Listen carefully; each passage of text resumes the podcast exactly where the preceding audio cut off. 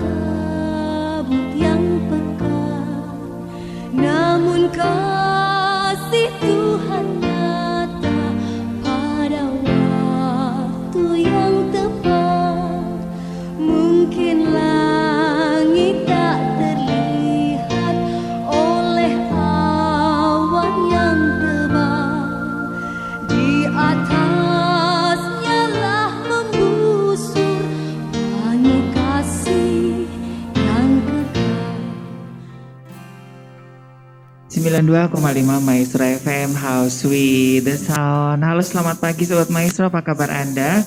Senang sekali ya, ini uh, program Pelangi Kasih spesial boleh kembali hadir menemani Sobat Maestro karena ini memang berkaitan dengan Christmas moment dan juga menyambut hari ulang tahun Radio Maestro yang ke-53.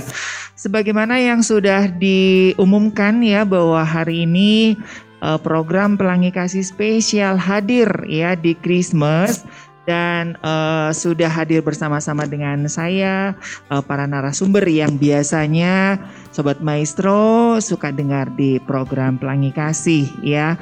Dan iya, sebelumnya saya mengucapkan uh, terima kasih untuk para sponsor Auto Sultan dengan telepon 085101166635 Building Material Iron, Jalan Su Sunia Raja nomor 53, teleponnya 022 423 5362 Danau Sentani Resto Jalan Cimbelit nomor 61 telepon 0877 8898 3131 Holiday Spring Bed dengan nomor telepon 0878 2200800 dan Baglen Abadi Jalan Purnawarman nomor 49 telepon 081 570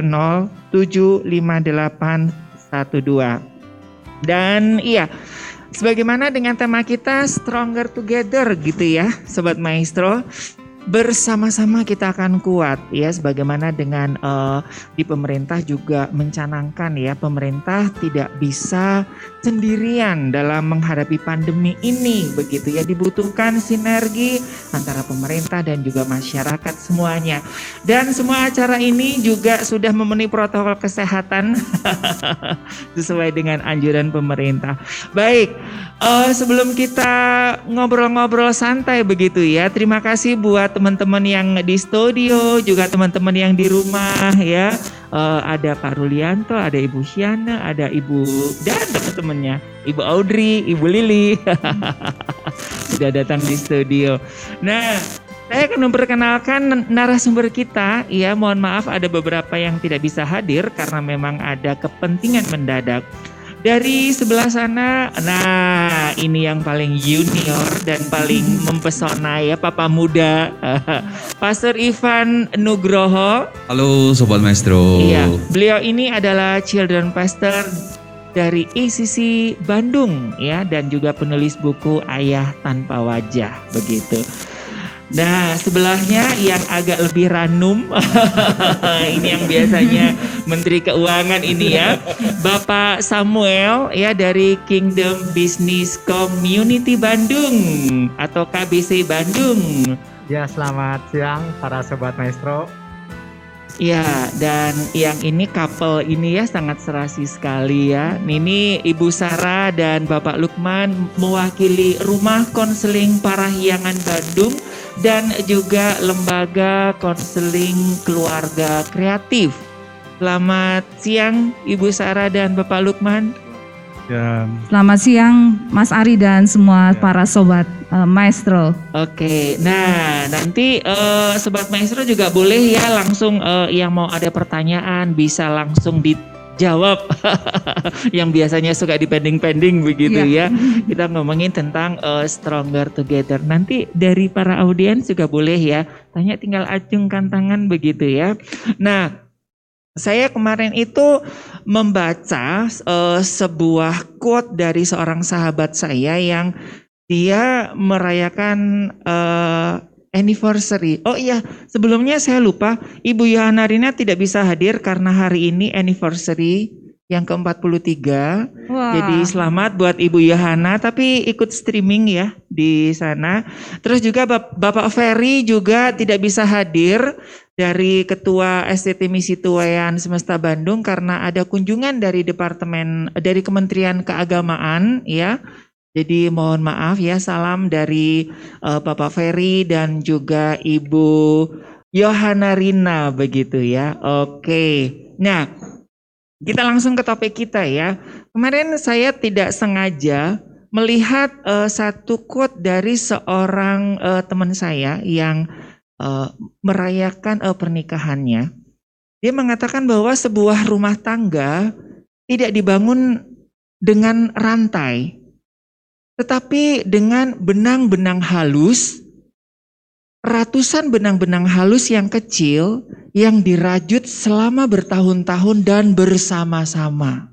Nah, Kira-kira seperti apa nih? Ini yang dari masalah keluarga dulu nih, Ibu Sarah. Lady nih. first, lady nah, first lady ya. first, first begitu, gitu. Itu kayaknya yang bikin quote itu asalnya tukang jahit. tukang jahit. Makanya dia eh, membuatnya dari benang-benang. Ilustrasinya. Ya. Lebihnya, iya. Menurut saya begitu.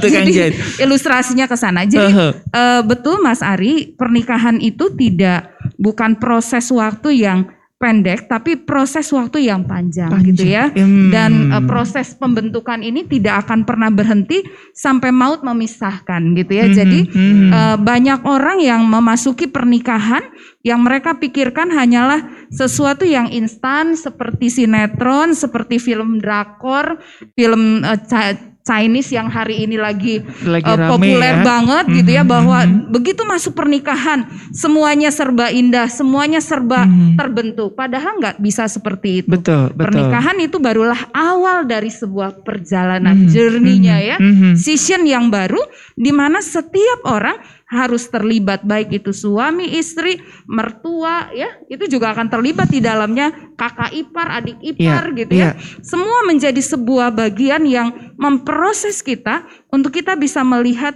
sebuah pernikahan yang bahagia seperti apa yang Tuhan mau. Mm -hmm. Itu sih dari iya, saya. Iya, nah tadi itu kan gambarannya cukup, cukup bagus ya, kontradiksi antara rantai yang begitu kuat, tapi dia sendirian, tapi dengan ribuan benang-benang kecil yang halus yang dirajut bertahun-tahun dan justru itu yang membuat keluarga itu kuat. Nah, kalau dari sisi ya tentunya kita ngomongin keuangan, eh ngomongin keluarga juga nggak lepas dari uang lah ya. ya. Gimana Pak Samuel? Yang namanya juga strong together ya. Iya. Jadi tentunya juga di dalam membina sebuah keluarga yang bagus, mm. keuangan pun harus banyak diskusi, mm. terbuka, ya, jujur di situ dengan suami dan istri. Mm. Karena ketika seseorang dalam membina keuangan uh, tidak ada keterbukaan, tidak ada komunikasi, tidak mm -hmm. ada kejujuran, mm -hmm. justru nanti itu benang-benang tadi yang katanya yang ditenun itu juga bisa putus-putus. Bisa putus. Bahkan rantai yang besar juga bisa putus. Mm. Tetapi kalau mulai berkomunikasi sedikit demi sedikit terus muncul kejujuran, keterbukaan yang pernah saya jelasin dalam keuangan bagaimana uh, apa keluarga itu seperti uh, membina keuangan itu seperti dua ma dua sisi mata uang sisi yang mata tidak uang. pernah bisa dipisahkan. Mm -hmm, mm -hmm. Mereka harus kompak, mm -hmm. mereka harus melakukan sesuatu sehingga keluarga ini tetap harmonis walaupun di dalam perbedaan-perbedaan mm -hmm, seperti mm -hmm, itu. Oke, mm -hmm. oke. Okay, okay. Nah, kalau dari sisi ayah gimana? Apakah uh, nggak tersinggung begitu? Biasanya kan laki-laki iya, itu kan biasanya pride ya laki-laki oh, iya. itu merasa bahwa oh kalau dalam rumah tangga saya ini yang pegang kendali uh, dan uh, uh, everything's uh, gonna be okay gitu ya. Mm, nah mungkin mm, ini penggambaran seperti Bu Sarah tadi bilang mungkin yang ngasih quote adalah Uh, apa, dia seorang biasa, wanita loh iya, yang bikin kan quote berhubungan dengan benang kan makanya kan ya mungkin gambarannya adalah memang kalau orang itu seperti Bu Sarah tadi bilang pengennya cepet instan gitu ya dalam uh. hubungan, hubungan rumah tangga tuh kayaknya oh saya harus bisa langsung kuat gitu. Mm -hmm. kan tadi bilang perlu proses gitu. Nah, mm -hmm. benang itu mungkin kalau menurut saya dari gambaran dari sisi saya adalah hal-hal kecil yang kita rajut uh, every single day, step by step mm -hmm. gitu. Karena ya itu tadi nggak mungkin uh, proses dalam kehidupan rumah tangga bisa mencapai keharmonisan kalau nggak ada lukanya, kalau nggak hmm. ada uh, senangnya bersama-sama, kalau nggak ada yang yang dirajut bersama-sama gitu. Hmm. Nah, kalau hmm. instan pasti nggak akan pernah bisa sebenarnya mm -hmm. gitu. Jadi hal-hal mm -hmm. kecil yang yang memang uh, kita harus ikuti prosesnya day yeah, by day yeah, gitu setiap yeah. hari gitu. Oke. Okay. Mungkin saya ya, nambahin sedikit nih Mas silakan, ya. Silakan, uh, Analoginya bagus banget. Kalau kita lihat rantai, rantai itu bentuknya sudah terbentuk, mm-hmm. udah kuat, udah kuat dan nggak bisa diubah bentuknya kecuali mm. pakai obeng yang sangat-sangat keras. Artinya kalau kita membawa diri kita di dalam sebuah pernikahan seperti sebuah rantai, saya membawa diri saya, saya suami saya membawa dia dalam bentuk rantainya, mau dibentuk sama-sama akan susah diikatnya. Hmm, hmm, Dan hmm. rantai udah kuat gitu yeah, ya. Yeah. Tapi kalau saya membawa diri saya sebagai benang yang uh, walaupun ya tipis, mudah patah, tapi fleksibel, betul ya, hmm, uh, Pastor Ivan ya. Bersama dengan suami bisa diikat, bisa dibentuk, mau dibuat bentuk bulat, mau dibuat bentuk gulungan seperti apa pun bisa. Jadi mm -hmm. betul kita harus menempatkan diri kita seperti sebuah benang yang lentur, yang bisa diikat, yang bisa dibentuk, yang bisa dilepaskan juga gitu. Mm -hmm. gitu Oke, okay. dari Pak Lukman kira-kira ada kepikir apa nih Pak dengan benang-benang benang-benang sutra ini? Jadi benang-benang cinta. Benang-benang cinta. Nah, iya benar bener ya. Judul sinetron. Judul ya. sinetron. Oke. Okay. Memang dalam sebuah keluarga itu ya bermacam-macam karakter yang kita bawa dari rumah kita mm -hmm. ya. Mm -hmm. Karena kita membawa budaya masing-masing yeah. dari rumah yeah. dibentuk oleh kedua orang tua kita sehingga kita mempunyai satu karakter yang menyerupai keluarga asal kita. Nah, di sinilah sebenarnya di dalam keluarga ini kita membentuk sesuatu yang baru, budaya hmm. yang baru. Hmm. Ya, ya seperti firman Tuhan mengatakan manusia eh, besi menajamkan besi, eh, manusia menajamkan, sesama. Sesamanya. Nah, Betul. di sinilah sebenarnya kita mulai memilah mana yang baik untuk keluarga masa depan kita, budaya mas, eh, keluarga masa depan kita yang sesuai dengan firman Tuhan. Hmm. Apa yang hmm. Tuhan katakan. Nah, di sinilah kita mulai membangun sesuatu. Hmm keluarga kerajaan Allah itu di dalam rumah kita. Mm-hmm, betul, betul. Nah, kan uh, sekarang ini banyak sekali ya, saya dapat informasi bahwa perceraian khususnya di kota Bandung di masa pandemi ini sangat tinggi begitu. Dan itu ternyata bukan karena ya bukan karena orang kedua, ketiga, tapi karena masalah uang. Nah ini kita ngobrol-ngobrol dengan Menteri Keuangan ya. Iya. Apakah memang sebegitu berpengaruhnya kah Pak Samuel keuangan dalam sebuah, sebuah keluarga?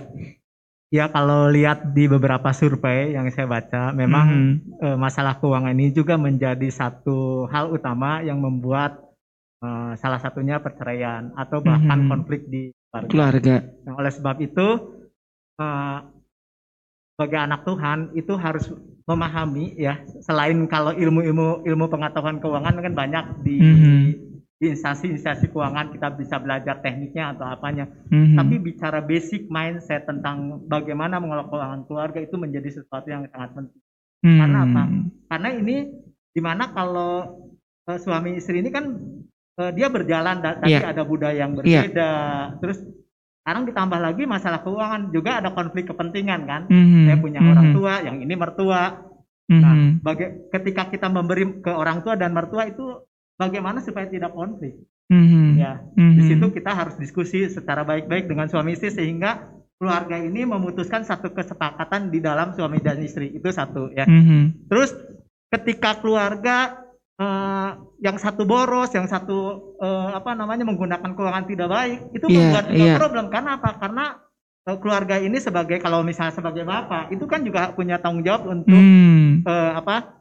generasinya itu mendapatkan yang terbaik mm -hmm. seperti itu. Nah kalau nggak mm -hmm. dikelola nanti ada kekurangan akhirnya konflik juga kan. Betul, betul, lagi, betul, betul. Budaya yang berbeda, apa ya, ini keuangan juga tambah-tambah oleh sebab itu di sini kita sama-sama strong together. Strong together. Ada yang konseling nih, uh, ada yang sebagai bapak nih, saya uh, mewakili dari sisi aja sebagai keuangan. Gitu. Oke, okay. nah jadi sobat maestro ya, jadi kalau misalkan anda nanti membutuhkan konseling uh, pendampingan, ada rumah konseling parahyangan dan layanan konseling keluarga kreatif Bandung. Kalau kepingin ngobrol-ngobrol tentang keuangan, ada dari teman-teman Kingdom Business Community Bandung yang tentang uh, ayah dan anak. Boleh dengan Pastor Ivan begitu karena oke. Okay. kalau dari sisi Pastor Ivan gimana? Apakah memang uh, sebegitu apa ya? Ya karena saya kan belum menikah ya karena ya single-single aja bodoh-bodoh amat begitu kan ya. Sekraudit itu kah dengan ribuan benang-benang? Itu kan gak gampang ya kalau kita jahit aja satu ngejendel-jendel itu kan ya oke okay lah kalau sendirian buang ganti lagi yang baru begitu kan. Tapi kalau sudah dalam sebuah rajutan sebuah pernikahan seperti Ibu Sarah pernah bilang ya nggak boleh ditukar tambah gitu kan. Retur retur. diretur begitu ya nggak boleh. Aduh ini nggak bisa balikin lagi ganti lagi. Nah itu gimana? Iya, tadi gambaran yang uh, di awal saya bilang dan Ibu Sarah bilang juga tentang gambaran yang uh, bahwa benang itu sangat uh, fleksibel mm-hmm. untuk dibentuk dan lain sebagainya itu bagus banget ya. Jadi ini saya jadi ingat uh, pesan ini buat bapak-bapak yang ada di rumah uh, berhubungan dengan mungkin kemarin masa pandemik juga, kemudian mm-hmm. ada mhm. banyak hal yang terjadi di tengah-tengah uh, masa itu gitu ya, mm-hmm. mungkin kehilangan, mungkin kehilangan mm-hmm. pekerjaan, dan itu kan one of uh, mungkin beberapa uh, sakit yang harus kita lewati ya. Mm-hmm. Nah, mhm. benang-benang kecil ini tuh mungkin uh, saya bilang uh, proses yang kecil-kecil ini juga mungkin bisa patah, mungkin yeah, bisa. Yeah. Tapi kan uh, saya percaya ketika kita mau melewati proses ini dengan setia gitu ya bersama Tuhan, saya percaya kita pasti akan memperoleh kekuatan juga mm -hmm, gitu karena mhm, benangnya mm -hmm, terus dirajut, terus mm -hmm, terus terus mhm, ditambahkan, mm -hmm, ditambahkan seperti itu dan uh, kalau saya sih uh, berhubungan dengan dengan tema kita Strong iya, Together, yeah, yeah. mungkin lebih ke memberikan sedikit gambaran bahwa father itu, papa itu, ayah itu pasti carry more burden sebenarnya. Hmm. Jadi mem membawa beban yang lebih dibandingkan lebih. Uh, uh, anggota keluarga lain karena dia leader kan. Iya. Jadi itu yang harus disadari dulu bahwa ayah -hmm. itu pasti punya -hmm. punya -hmm. punya tanggung jawab yang lebih besar dalam -hmm. sebuah kepemimpinan -hmm. seperti itu. -hmm. Yang kedua uh, pasti dengan membawa ke, apa beban kepemimpinan ini kemungkinan sakitnya lebih tinggi. Jadi hmm. banyak hal yang akan memproses si ayah ini gitu. Hmm. Jadi hmm. nanti kita akan ngobrol iya. lagi ya tentang gimana caranya betul, betul, menghadapi betul. sakit ini. Sakitnya gitu. dari ya, ya tentunya uh, stronger together ini kan tidak serta merta ya udahlah begitu kan. Ya udah ada Ibu Sarah biarin Bu Sarah bukan seperti itu ya. Ada Pak Samuel biarin aja. Tapi justru dari mana antara uh, bagaimana antara benang-benang kecil ini artinya juga setiap keluarga kan ada kelemahan-kelemahan gimana dari uh, apa ya anggota keluarga ataupun setiap pribadi yang penuh dengan kelemahan itu bisa bersatu menjadi sebuah kekuatan begitu ya. Nah tentunya nanti ada sakit-sakitnya seperti apa nanti Pak Lukman, Ibu Sarah, Pak Samuel, Pastor Ivan juga ya. Mereka inilah ya bapak-bapak dan ibu-ibu ya. Kalau saya mah bagian yang single ya jadi single happy. Oke, okay. ya nanti kita akan lanjutkan lagi ya Sobat Maestro. Jadi silakan buat Anda yang mau sharing, mau bertanya, nanti dari panelis juga boleh saling saling saling bertanya juga boleh begitu ya, saling uh, apa namanya korek-korek begitu ya. Oke, okay. sekali lagi terima kasih buat Auto Sultan ya. Uh, dengan nomor telepon 085 10116635 Building Material Iron Jalan Sunia Raja nomor 53 telepon 022 4235362 Danau Sentani Resto Jalan Cimbelit nomor 61 dengan nomor telepon 0877 88983131 Holiday Spring Bed dengan nomor telepon 087822008000 dan Bagelen Abadi Jalan Purnawarman nomor 49 telepon 081570758812 jangan ke mana-mana kami akan segera kembali setelah yang satu ini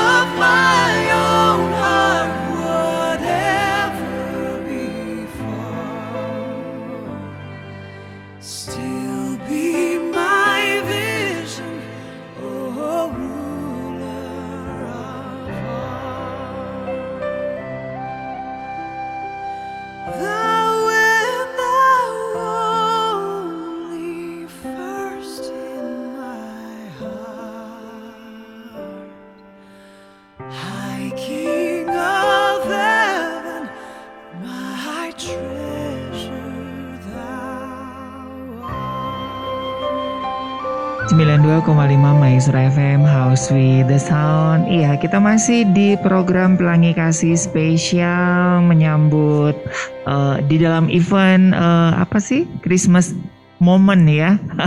Radio Maestro. Dan juga menyambut ulang tahun Radio Maestro yang ke-53.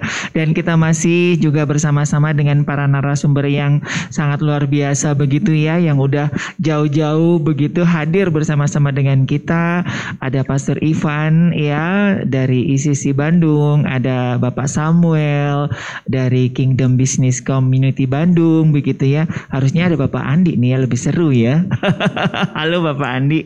Terus Terus juga ada Ibu Sarah ya dan Bapak Lukman mewakili Rumah Konseling Parahyangan Bandung dan juga LK3 Bandung begitu ya dan salam juga dari Bapak Ferry dan Ibu Yohana Rina yang tidak bisa hadir siang hari ini.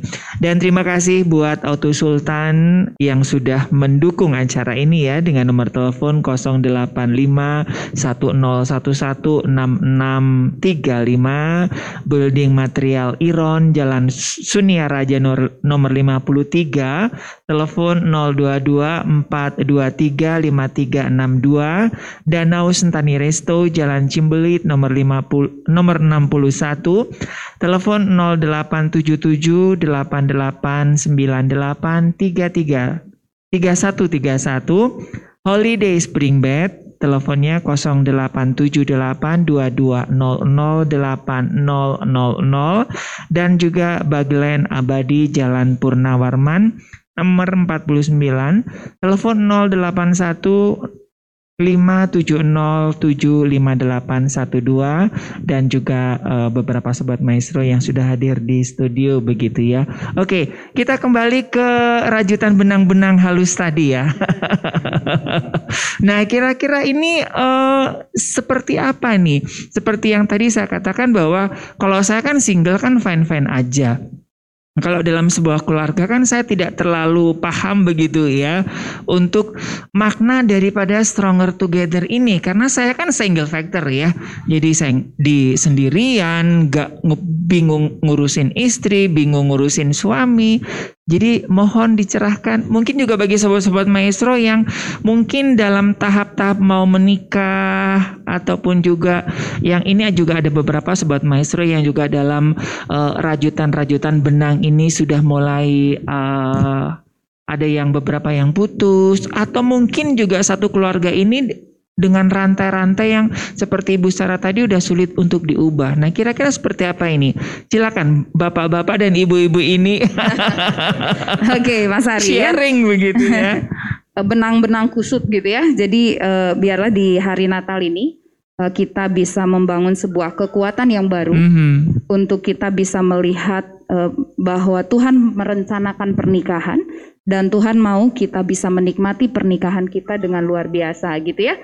Nah, eh, saya pengen kasih satu ayat ya di Mazmur 20 ayat 6 dia bilang, Tuhan bilang, "Sekarang aku tahu bahwa Tuhan memberi kemenangan kepada orang yang diurapinya dan menjawabnya dari surganya yang kudus dengan kemenangan yang gilang gemilang oleh tangan kanannya."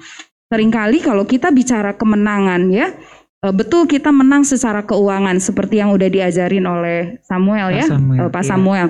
Uh, tapi ada satu hal lagi yang penting buat kita adalah kemenangan di dalam keluarga. Hmm. Itu juga perlu sebuah perjuangan. Itu juga perlu uh, kita fokus di dalamnya dan kita ambil kembali kemenangan di dalam pernikahan kita, kemenangan di dalam keluarga kita. Kita menang terhadap anak-anak kita, kita menang terhadap para pasangan kita masing-masing gitu ya.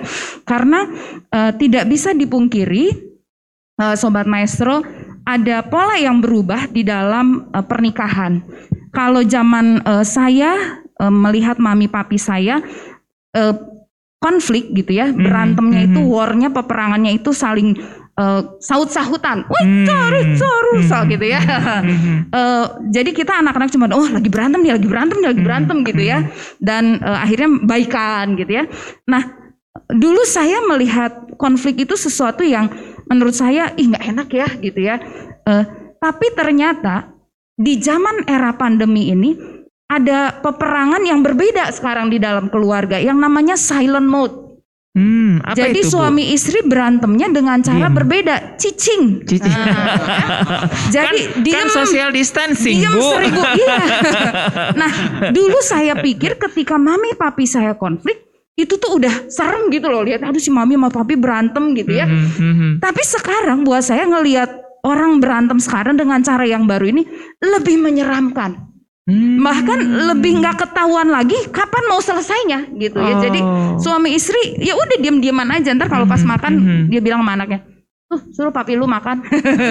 ya kalau nggak mungkin pakai WhatsApp kali ya, oh, ya gitu ya. Iya, uh, iya, makan iya. udah ada gitu ya. Jadi sunyi gitu ya, seperti sebuah kematian di dalam rumah tangga gitu karena uh, suami dan istri tidak lagi mau berkomunikasi gitu ya. Hmm. Anak sama papanya juga Enggak marah-marahan enggak, tapi mhm. cicing-cicingan gitu ya. Mhm. Anak di kamar, bapaknya di ruang tengah, nanti gantian anaknya makan, bapaknya di dalam, mamahnya di mana gitu. Jadi semua silent gitu ya.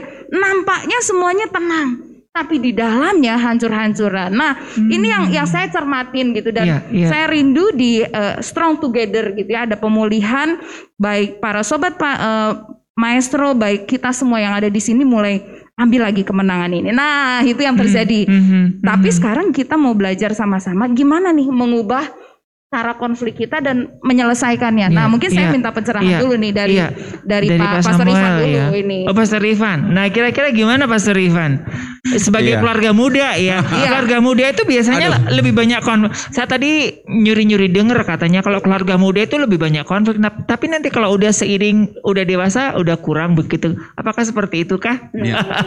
Memang mungkin kalau keluarga muda itu kan uh, katanya nih kalau secara riset katanya lima tahun awal tuh masih bulan madu ya katanya ya. Nah nanti bulan Kok katanya sih? Bulan madunya. Kok katanya sih? bulan madunya udah hilang. Nah itu mulai banyak konflik ya sebenarnya di lima tahun awal pun pasti akan ada banyak uh, percikan-percikan ya hmm. gitu. Hmm. Nah makanya Mas Ari tadi bilang ketika misalnya oh masa sih uh, akhirnya nanti nggak ada konflik lagi atau mungkin makin banyak iya, konflik. Yeah, nah yeah. tergantung sebenarnya kan dari masing-masing personalnya seperti apa. Nah takutnya nih nanti uh, yang pertama memang benar-benar jadi konflik besar dan akhirnya benar-benar cerai mm-hmm, atau mhm, pisah mm-hmm. atau yang kedua itu tadi seperti Bu Sarah silent silent, silent benar-benar sudah ya, cuek dan silent killer gitu jadi kayak uh, silent killer ya benar ya kayak kayak penyakit darah penyakit. tinggi nih seperti itu jadi kalau menurut saya uh, saya lebih ke memberi dorongan kepada keluarga-keluarga hmm. terutama buat pasangan suami istri untuk menciptakan culture yang berbeda gitu ya. Hmm. Jadi culture hmm. mengkomunikasikan segala sesuatu dengan lebih terbuka tapi tetap berhikmat gitu. Hmm. Terutama nih kalau dari sisi saya kan pasti dari sisi tentang uh, orang tua dan anak-anak. Hmm. Nah, biasanya hmm. nih kalau orang tua kita suka nggak mau ada effort gitu ketika hmm. misalnya di rumah apalagi sekarang kalau misalnya lagi masa pandemik semuanya ada di rumah tapi diem-dieman anak main yeah. handphone istri main handphone suami juga main handphone gitu kan sebenarnya bukan karena uh, mau main handphone mungkin tapi memang karena kebiasaan dan akhirnya si uh, orang tua ini juga merasa bahwa oh ya udahlah saya nggak nggak nggak perlu repot-repot ya mm-hmm. jadi biarin aja lah lagian mm-hmm. saya jadi enak gitu mm-hmm. nggak usah ngurusin mm-hmm. anak anak udah punya kebiasaan sendiri gitu nah kadang-kadang nggak mau ada effort seperti itu gitu jadi mm-hmm. uh, biasanya sih saya memberikan satu encouragement buat para orang tua yuk kita ada effort untuk punya komunikasi yang baik mm-hmm. kan saya uh, karena gini kalau kita uh, sebagai orang tua kita punya tugas sebagai yang namanya atmosphere builder and culture engineer. Hmm. Jadi kalau mau yeah. menciptakan culture itu sebenarnya dimulai dari kita. Dari ayah. Jadi dari ayah dan hmm. uh, ibu tentunya juga. Hmm. Jadi mesti kita uh, ngobrol eh kita mau menciptakan culture seperti apa nih di rumah. Hmm. Jangan hmm. diem-dieman aja hmm. dong. Dan hmm. harusnya kita yang punya otoritas. Kecuali kalau anak-anak kita udah mulai dewasa yeah, dan yeah. udah keluar dari rumah, mereka udah punya otoritas sendiri ya. Mm-hmm, Tapi mm-hmm. kalau anak-anak yang masih kecil, harusnya kita menciptakan uh, uh, si culture itu. Jadi jadi kita yang grab di atmosfer mm-hmm, kita yang mm-hmm. menciptakan supaya anak ayo bisa gitu. Jadi mm-hmm. bukan nurutin. Jadi ini kadang-kadang orang tua yang salah kaprah adalah kita suka uh, apa ya uh, memberikan pendidikan kepada anak-anak dengan cara self center. Jadi anak-anak hmm. tuh kayak uh, merasa bahwa segala sesuatu yang kita lakukan itu sangat bergantung sama anak-anak. Hmm. Justru hmm. sebaliknya, harusnya ketika anak-anak masih kecil kita yang harus mendorong anak-anak, hmm. harus mengatur hmm. jadwal anak-anak. Contoh nih kalau misalnya ke yeah. gereja gitu kan kadang-kadang kenapa nggak ke gereja? Aduh, anak saya masih tidur. Nah, harusnya kita yang ngatur bukan hmm, anak-anak yang, yang mengatur kita. Nah, jadi hmm, kita yang hmm. dulu waktu anak saya masih kecil saya kasih tahu ke gereja itu penting. Jadi walaupun kamu masih tidur, aku akan angkat anak saya.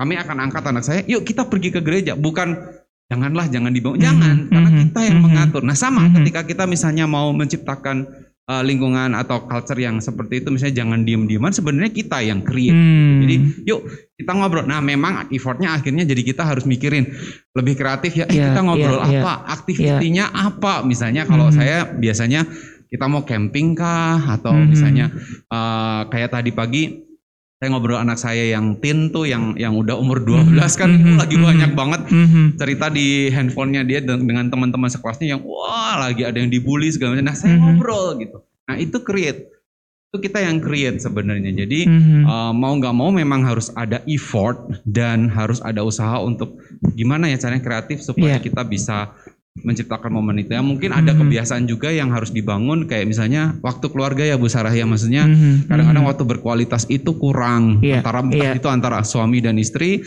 anak dengan orang tua nah itu yang mm-hmm. mungkin perlu di create yeah. seperti yeah. itu iya yeah. nah ini kita ngomongin tentang uh, diem-dieman ya Mungkin kalau udah urusan keluarga diem-dieman oke okay lah bisa dikomunikasikan lewat surat, lewat uh, WhatsApp begitu kan atau buat dengan uh, kode-kode begitu.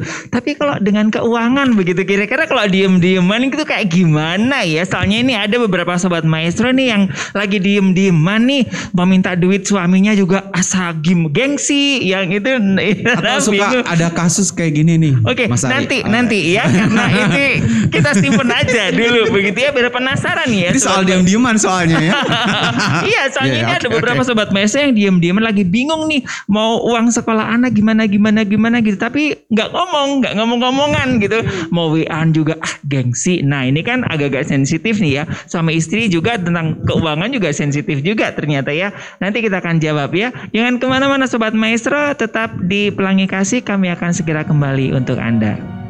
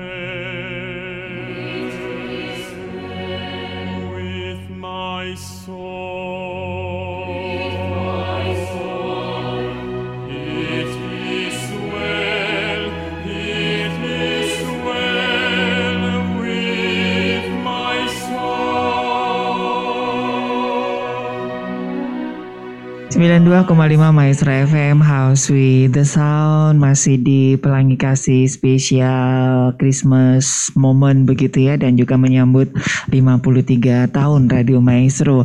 Dan masih bersama uh, narasumber kita yang luar biasa ya ada Ibu Sarah dan Bapak Lukman dari Rumah Konseling Parahyangan Bandung dan LK3 Bandung. Ada Bapak Samuel dari Kingdom Business Community Bandung atau KBC Bandung. Dan juga ada Pastor Ivan Nugroho ya penulis buku Ayat Tanpa Wajah dan juga Children Pastor dari ICC Bandung. Dan iya sekali lagi terima kasih untuk Auto Sultan, juga untuk Building Material Iron, Danau Sentani Resto, Holiday Spring Bed, dan juga Baglen Abadi. Nah Sobat Maestro selain Anda bisa mendengarkan acara ini lewat radio, Anda juga bisa menyaksikan kami lewat Maestro Radio Bandung YouTube channel begitu ya. Jadi bisa uh, tanya langsung juga di situ, bisa melihat betapa eloknya paras Ibu Sarah. Terima kasih Mas Ari. Yang biasanya hanya kita dengerin uh, soalnya ada seperti apa sih Ibu Sarah itu ya begitunya begitu suaranya itu bikin semua penyakit hilang begitu. Bapak Lukman seperti apa, Pak Samuel juga seperti apa begitu ya. Nanti kalau yang mau tanya-tanya ini apalagi di masa pandemi ini kan keuangan ini kan juga agak-agak gimana gitu ya.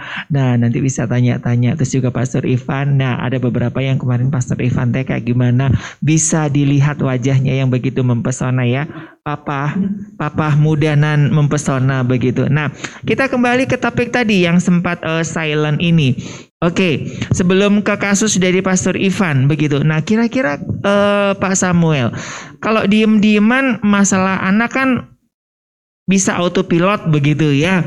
Tapi kalau keuangan itu gimana? Sementara uh, ini kan juga agak sensitif juga ya ngomongin begitu. Soalnya ada beberapa istri yang curhat begitu kan mau minta uang uang uang belanja tapi suaminya tak cicing wae begitu. Nah, gimana nih Pak Samuel? Ya, guyon ya. Kalau lagi silent ya, silent mm -hmm. itu sebenarnya rugi dua-duanya. Rugi dua-duanya. Hmm, kok rugi dua-duanya, nah, Pak? Tapi ada untungnya juga. nah. Guyon ya, guyon. Kalau silent kan misalnya kalau uangnya di suami ya udah nggak dikasih. Hmm, hmm, Tapi nanti hmm. jadi konfliknya makin konflik. Iya, iya, iya, iya. iya. Uh. Nah, mungkin uh, sebenarnya untuk kita nih di Kingdom Business Community sebenarnya hmm. kita bicara tentang keuangan itu sebenarnya kita punya konsep itu keuangan itu hanya bonus sebenarnya. Hmm itu hanya bonus karena apa yang yang harus kita pelihara itu kita ada yang disebutnya itu enam harta. Mm-hmm. Ya, yang pertama itu adalah harta rohani. Mm-hmm. Bagaimana harta rohani ini di dua belah pihak itu suami istri harus dibangun mm-hmm. supaya sama-sama dewasa. Iya. Yeah. Karena semakin orang dewasa itu semakin understanding terhadap pasangan itu lebih tinggi. Mm-hmm. Seperti mm-hmm. itu, ya. Dan kedewasaan itu tentu memang proses tadi seperti benang-benang yang mm-hmm. eh, di mana kalau udah makin dewasa biasanya lebih fleksibel seperti itu ya. Mm-hmm. Nah, terus eh, selain harta rohani yang harus dibina, itu juga ada harta jiwani. Hmm. Bicara nanti harta jiwani itu bicara eh, kapabilitas kita, intelektual kita itu harus dibangun supaya hmm. apa? Supaya eh, karena tidak cukup dengan artinya maksudnya kita harus dilengkapi lagi dengan satu eh, kayak konseling kan itu adalah harta jiwani ya harta jiwani di mana uh, boleh belajar ilmu-ilmunya seperti mm -hmm. itu dan mm-hmm. kita nggak boleh uh, stop untuk belajar yeah. tadi tentang bapak kita harus belajar supaya apa kalau kita berhenti belajar tentunya akan ada banyak problem karena kita banyak tidak tahu mm -hmm. nah mm-hmm. tetapi dengan kita belajar minimal kita mampu untuk mengatasi hal-hal yang akan ada problem atau yeah, apa yaitu yeah. harta jiwani terus uh, kalau uh, menyangkut lagi ada satu harta yang nggak boleh uh, lupa juga adalah harta keluarga. Hmm. Ya, harta keluarga ini harus kita bina bagaimana membentuk satu keharmonisan di keluarga. Nah, itu juga proses yang mungkin ada ilmunya sendiri, betul kan ya? Hmm. Nah, ada harta, harta keluarga ini keluarga, keluarga secara ini, secara suami keluarga, istri dan suami istri, anak lembaga lah ya, nah, lembaga. Oke, oke. Okay, okay, itu ada okay. harta keluarga yang memang kita harus uh, hadapi karena gini Tadi Ibu Sarah sangat uh, sudah mengatakan buat apa kita sukses di keuangan keluarga hancur. Hmm. Ya kan nggak ada faedahnya. Hmm. Makanya hmm. KBC ini mengajarkan bahwa finansial ini hanya bonus. Hmm. Hanya bonus saja. Hmm. Kalau hmm. harta-harta yang tadi saya sebutkan rohani, uh, harta jiwani, harta keluarga, hmm. terus ada harta tubuh juga tentang kesehatan, Fisik, ya. terus harta hubungan. Hmm. Nah, ini kalau dikelola dengan baik, harta finansial itu sebenarnya jadi bonus. Karena apa? Kita mengerjakan segala sesuatu ya. Kan kemarin kita bilang uh, boleh nggak kita punya cita-cita kaya? Kalau kita nanti belajar itu nggak hmm. boleh punya cita-cita kaya. Yang boleh itu berkarya untuk sesuatu dan itu akan ngikutin ngikutin. Gitu. Hmm. nah kalau tadi uh, masuk ke pertanyaan gimana yeah. kalau misalnya silent ya. Diem-dieman begitu. Ya, tentunya hmm. kalau kita punya harta rohani akan memperbaiki hmm. antara suami dan istri. Udah otomatis ya itu ya gitu. sebetulnya gitu. karena, ya. Karena nggak enak. Jadi kuburan ya tadi. jadi keluarga jadi kuburan ngapain gitu punya uang banyak juga di kuburan buat apa? Nggak ada artinya. Seperti itu bahkan kalau silent terus uang ini jadi menyimpang nih. Waduh istri saya nggak nggak nice nih akhirnya uang ini jadi buat selingkuh nantinya begitu mm -hmm, mm -hmm. bisa kepikiran begitu okay, kalau udah saking okay. stresnya ya oke okay. jadi uh, Pak Lukman kira-kira ada ada insight apa nih ya kalau dari saya tadi kalau berbicara tentang silent, silent. tadi uh -oh. ya memang jadi masalah mm -hmm. ya dan besar masalahnya ini mm -hmm. ada pernah nggak Pak diem-dieman sama Ibu Sarah oh, begitu. Pernah. Oh, pernah banget. Pernah banget. Oh, begitu. Gak enak ya, gak enak ya. mumpung, mumpung, mumpung ini kan ada. Saya juga pernah sih. oh, udah pernah. nah, itu sebelum hmm. kami masuk dalam mano counseling, kami pernah mengalami hal itu. Hmm. Ya. Hmm. Ya pernah satu hari saya waktu saya ke luar negeri, ya, saya tidak telepon dia, dia dia ini uh, dia uh, dia merasa kok saya dicuekin gitu ya, hmm. beberapa hari Terus saya telepon, nggak mau diangkat loh sama oh, sekali. gitu. itu mah itu mah triknya wanita begitu Pak Lukman. Selama berapa kali saya telepon satu hari bisa enam tujuh kali saya telepon tidak mau diangkat. Hmm, emang begitu wanita pak. Oh, iya. akhirnya, Padahal dalam hati kepengen ah kok nggak ditelepon lagi sih gitu ya.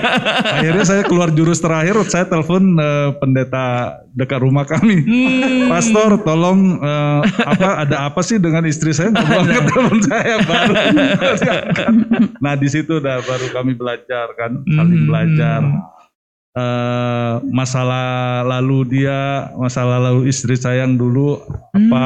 Hmm, nah, iya, iya. Baru di situ Iya, iya Ibu Sarah sering kali cerita ya. Jadi kalau ngerasa uh, Pak Lukman ini pergi aja udah kayaknya ketakutan gak yes, balik pulang betul. begitu iya. ya.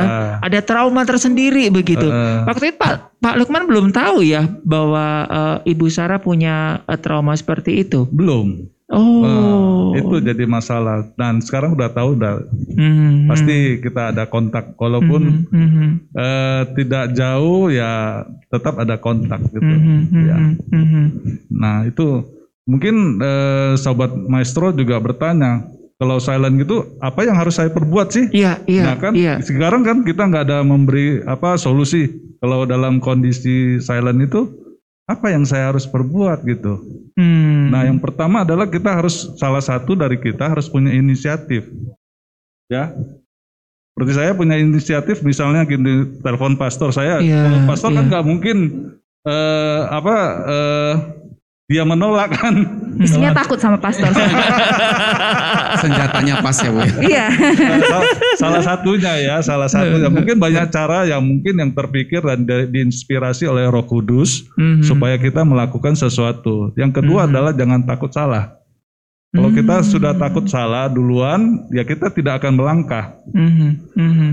Tadi berbicara dari Pak Ari eh, masalah benang, rajutan benang. Kalau benang itu kita tidak mencoba untuk dimasukkan dan dirajut menjadi satu rajutan yang indah, dia tidak akan menjadi akan. bentuk. Hmm, iya, iya. Benar ya? Betul, betul, Kalau betul. tidak kita masukkan benang itu dirajut, dia tidak akan berbentuk seperti apa yang kita inginkan. Hmm, hmm. Makanya dalam setiap ada masalah, kita harus punya inisiatif dan minta hikmat dari Roh Kudus apa yang harus dilakukan dan jangan takut salah melangkah. Mm-hmm, mm-hmm, ya, mm-hmm, mm-hmm. karena di sinilah kita belajar untuk uh, fleksibel. Fleksibel, ya. iya, iya betul. Gitu. Mm-hmm, ya, mm-hmm, itu sih. Oke, oke. Okay. Nah, Pak Irfan tadi ada uh, sedikit sedikit kasus sebelum nanti kita ke audiens yang mungkin uh, ada ada ini ada mungkin pertanyaan pertanyaannya nih. lebih ke Pak Samuel dan Ibu Sarah ya nanti hmm. pengen tahu gitu dari sisi uh, keuangannya dan dari sisi keluarganya Keluarga. seperti apa kan sekarang lagi masa-masanya pandemi gitu stay di rumah kemudian tiba-tiba ada sebuah fenomena di mana orang-orang tuh suka belanja online dan lain hmm. sebagainya kan ya. Termasuk mungkin itu saya bapak-bapak silent juga, juga ya belanjanya nah, silent ya. Tahu suka ada bunyi. Diam-diam cuma tangtung tangtung ya, gitu ya. Bunyi-bunyi itu yang bahaya kan. Suka ada promo soalnya. Nah, cuman kan kadang-kadang ah, ini pemikiran pria yang suka kadang-kadang uh, lebih ah ya udahlah gitu ya. Lebih baik minta maaf daripada minta izin.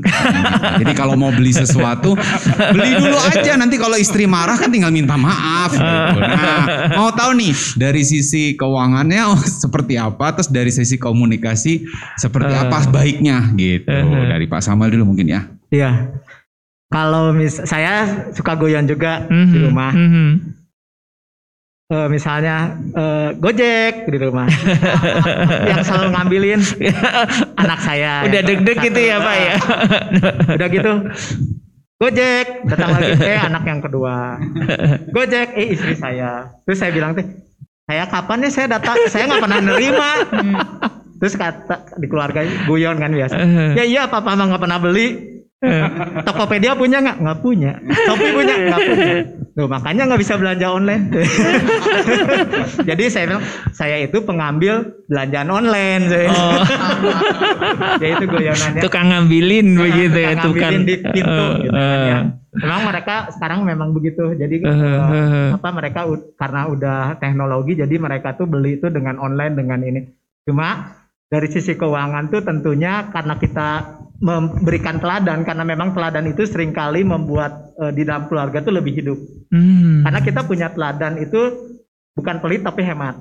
Jadi hmm. segala sesuatu hmm. itu mereka tuh kalau beli itu sudah ada di mindset mereka Dipikir. itu dengan budget mereka. Hmm. Misalnya salah satu contoh anak anak saya itu dari dulu kalau dikasih bekal harus ada uh, pulang jadi nggak boleh habis. Mm-hmm. Jadi dia tuh selalu kalau dikasih uang sama mamahnya atau orang tuanya itu pasti bawa sisa. Nah sisa itu yang akan ditabung sama dia. Mm-hmm. Dan itu menjadi mindset dia untuk selalu melihat uh, apa keadaan keuangan itu dia akan beli sesuai budgeting dia. Mm-hmm. Jadi dia mm-hmm. tidak akan boros seperti itu. Nah itu mm-hmm. bicara bicara teladan. Jadi ketika dalam keadaan seperti ini pun kita nggak khawatir karena memang barang-barang yang dia beli itu mereka juga nggak pernah beli sesuatu yang sangat mahal nggak pernah. Hmm, ya gitu. Hmm, hmm, hmm.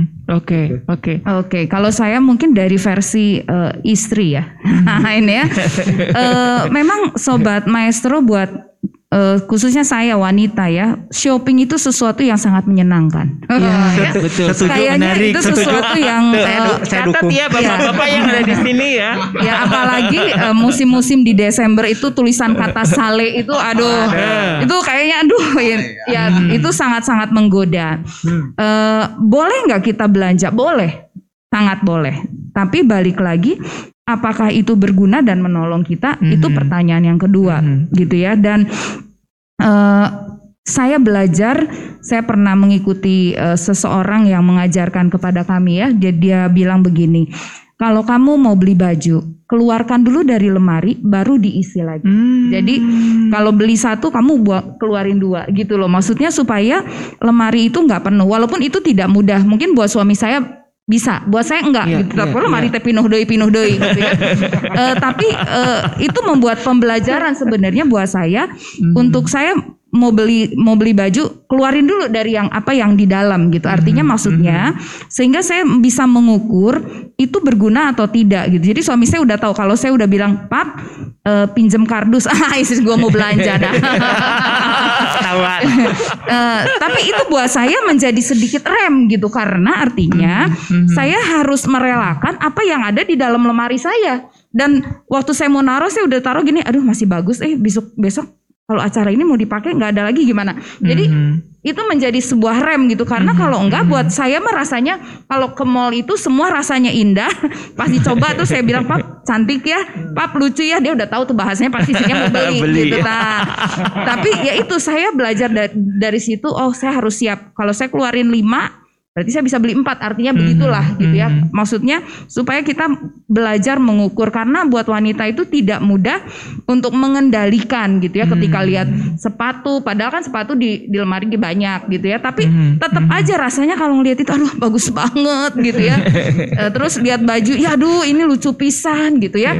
Nah jadi uh, para ibu, para wanita belanja itu boleh. Balik lagi apakah itu dibutuhkan atau tidak hmm. gitu ya dan selalu ada hmm. kata cukup hmm. ya ini yang yang kadangkala kita suka lupa gitu ya hmm. uh, dan kita perlu evaluasi secara keuangan gitu ya setiap bulan di mana kita masih bisa save apalagi dalam masa pandemi ini nggak mudah gitu kan mm-hmm. gimana pengeluaran uh, naik pemasukan mulai berkurang gitu ya. Mm-hmm. Jadi mm-hmm. biarlah kita punya hati yang bijaksana untuk bisa mm-hmm. mengatur mm-hmm. keuangan kita. And here's a hand my trusty friend that gives a hand to thine. We'll take a cup of kindness yet for old lang syne.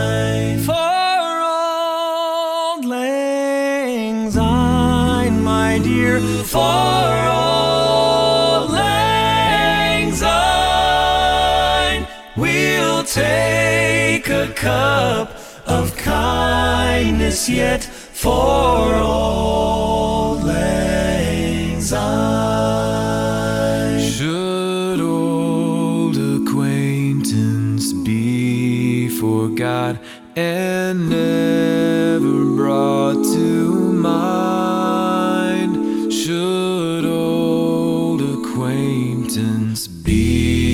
forgot and days of old lang syne.